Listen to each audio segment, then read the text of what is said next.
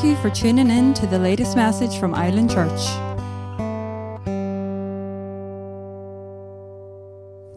Good morning, everyone. Very welcome to a Sunday morning gathering of the saints. Um, as it's Father's Day, I want to greet everyone with Happy Father's Day to our fathers. Um, we're so thankful for all of you. Uh, but as we're going into the service, we want to put our focus on our Heavenly Father. So I want to read to you a description of him uh, from Second Corinthians. I'm going to start here in verse 3. It says, All praises belong to the God and Father of our Lord Jesus Christ, for he is the Father of tender mercy that can be deep compassion, and the God of endless comfort. He always comes alongside us to comfort us in every suffering so that we can come alongside those who are in any painful trial.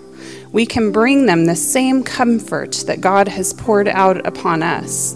And just as we experience the abundance of Christ's own sufferings, even more God's comfort will cascade upon us through our union with Christ.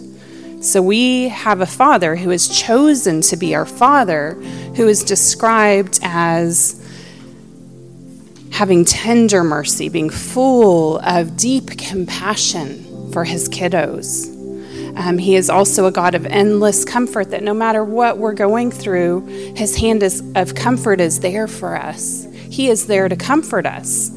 But just like in the natural, you know, there is a, a part that the child plays. Um, I'm going to read from Matthew chapter 18. It says, Jesus called a little one to his side and said to them, Learn this well. Unless you dramatically change your way of thinking and become teachable and learn about heaven's kingdom realm like or with the wide-eyed wonder of a child, you'll never be able to enter in. Whoever continually humbles himself to become like this gentle child is the greatest one in heaven's kingdom realm. You know, it is our our job, our duty to position ourselves as children.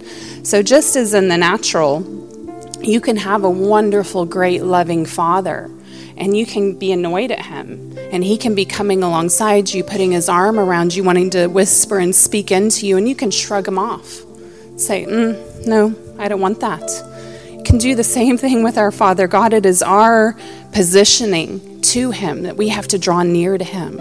We have to allow Him to father us. You know, His fathership is there, His fatherhood is there. He is always compassionate, always kind, always speaking to us as His children. He's a good father no matter what. But a lot of times we are not allowing Him to father us we're not listening. We're not drawing near. We're not being a child and looking up at him like daddy. You know, so it, it goes both ways. He is there, he is a good father, but he desires us to act like his children, to run to him when there's something wrong, to love on him. What a joy it is for fathers for their children to love on them, to tell them that tell him that they love him. And so it is with our Heavenly Father. And you know what an honor and a joy it is that He chose to be our daddy, that He chose to father us.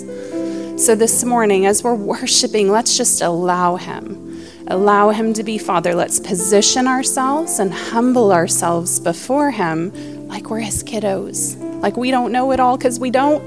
I promise you, we don't. But let's just be His kids and allow Him. Allow Him to speak speak to us to comfort us as only a father can, and he will.